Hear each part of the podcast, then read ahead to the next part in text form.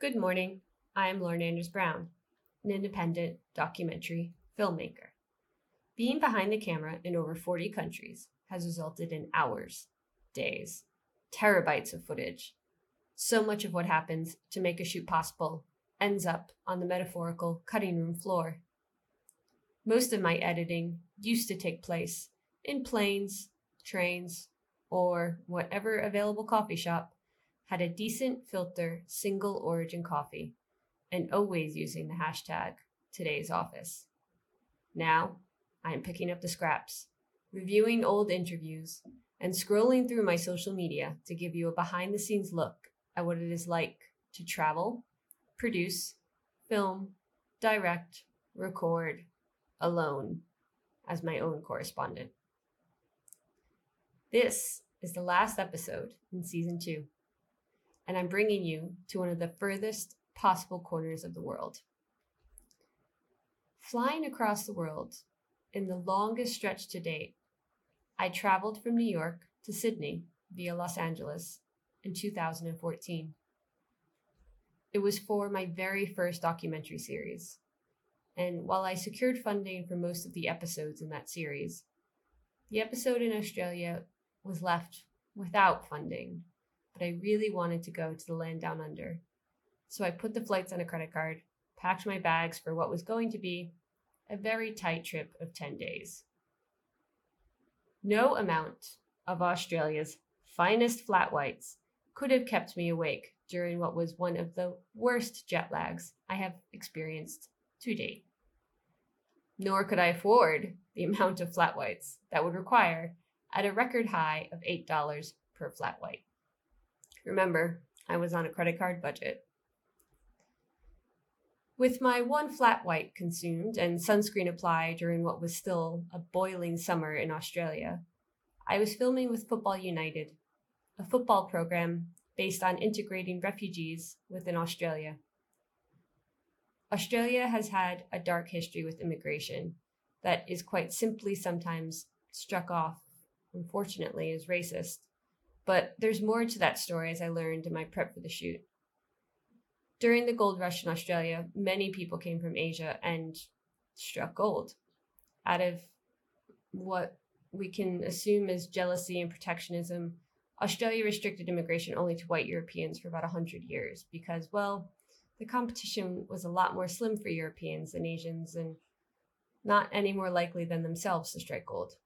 So having a century without any immigration and exposure to different cultures, it makes an impact. It seeks deep into the flesh and bone of a population.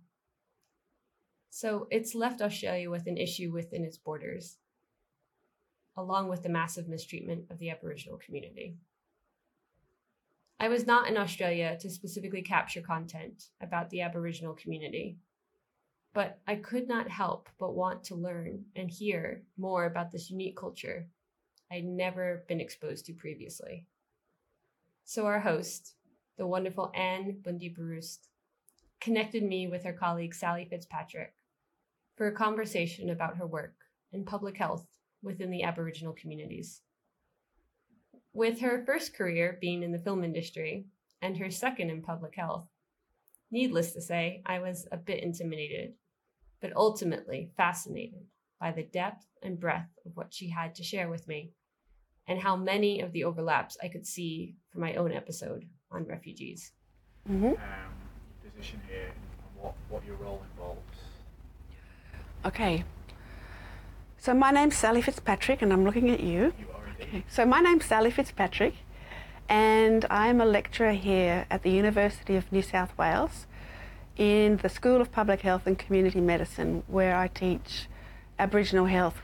I'm part of the Murray unit, and we do research, we do teaching, and we do a lot of community service with the Aboriginal community in our local area as well as around Australia. Can you give us a, like a, a description of what a typical sort of day involves, some of the some of the challenges that you face within within that role? So in the day, I spend at Murray, I'll be teaching in cohorts of Aboriginal and non-Aboriginal students in the postgraduate public health. I'll also be teaching undergraduate medicine students, in I usually teach in their first year, in their first very first course of medicine. Um, we do research projects here. We do quite a few contract works. Our focus is on the youth, um, their social emotional well-being, and supporting programs that are working from the ground up to make a difference.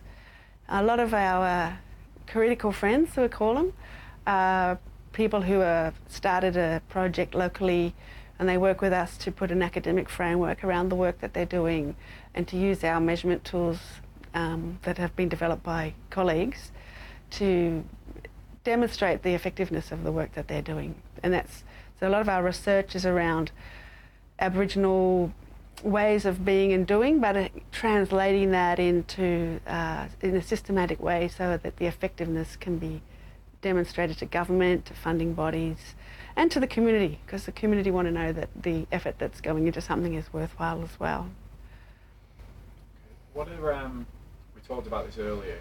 What are some of the challenges on the topic o- overall? Said it's kind of a, a, sort of difficult time for Australia at the moment with with the Indigenous uh, topic, the debate. So, because it's um, there's an old saying in Australia, and the question you might you know what are the challenges? Uh, there's an old saying in Australia that being Aboriginal is political. I'm not an Aboriginal woman, but I work very closely with my extended family and with my colleagues, um, and I see the day-to-day pressure that comes from acrimony or abuse that they might experience ra- about their race or um, poverty or a number of things. Each day there's a challenge that is dealt with, and I see my colleagues go through it all the time. For example, right now, there's a very um, acrimonious national debate about the Racial Discrimination Act. Now, in Australia, we've had the Racial Discrimination Act since 1975. It's based on the United Nations Declaration on the eliminations of all forms of discrimination. It's almost a textbook uh, copy and paste.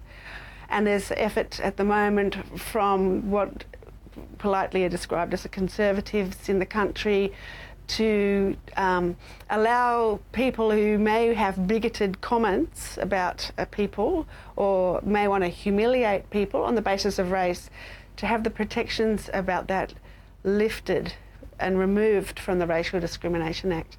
And that's for people who work and, and live with um, those kinds of slights against themselves and their families every single day, that's a very scary thought. And we have a feeling, I guess, you know, on one, on one hand, you've got overtures like let's have a debate about including Aboriginal people in the Constitution, and on the other hand, you've still got um, uh, policies around you know these so-called freedoms of speech where, where there's no discussion about the responsibility that goes with that.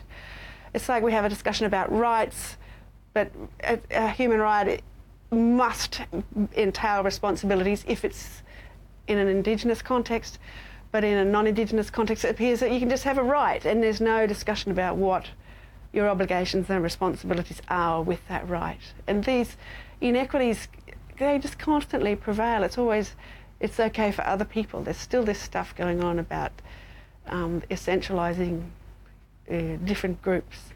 I don't know. I, I, know that there's a quite a deal of concern in the ethnic communities as well. I, I see that in the literature and magazines and stuff like that. And I've listened to the Race Discrimination Commissioner who's made a really strong stand against the watering down of these provisions. But it'll be a very sorry day when um, if, if the Attorney General is successful in changing the law to that extent, we can only hope um, that common sense will prevail.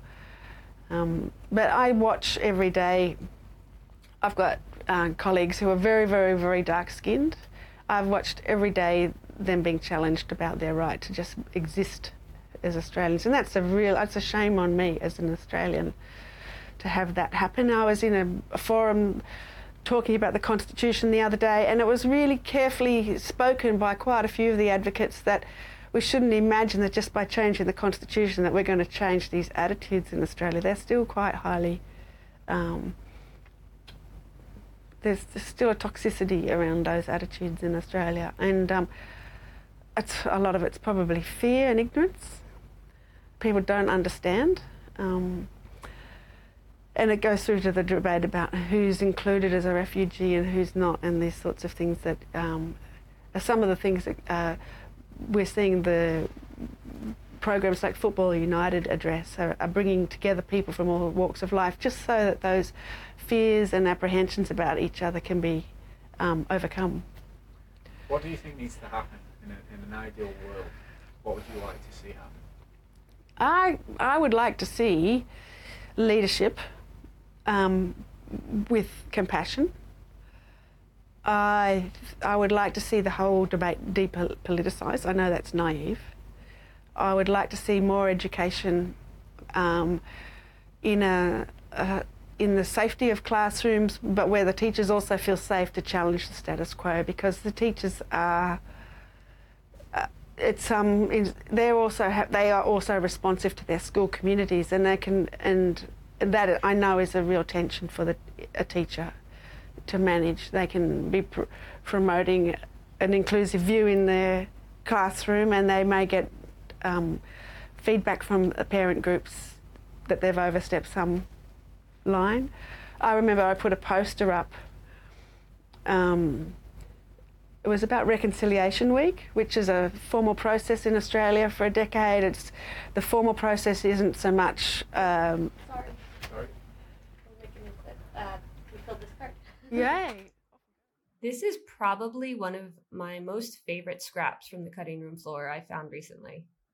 It's always powerful to hear someone who has lived an experience, but it's not always easy to relate to them if the experience seems too distant. Sometimes it can be equally powerful to hear from someone you relate to on different levels and hear their work in supporting others who have lived that experience. Such is the case with Sally, who highlights so many of the health reasons why racism on all levels needs to be addressed everywhere in the world and how we can learn from one another.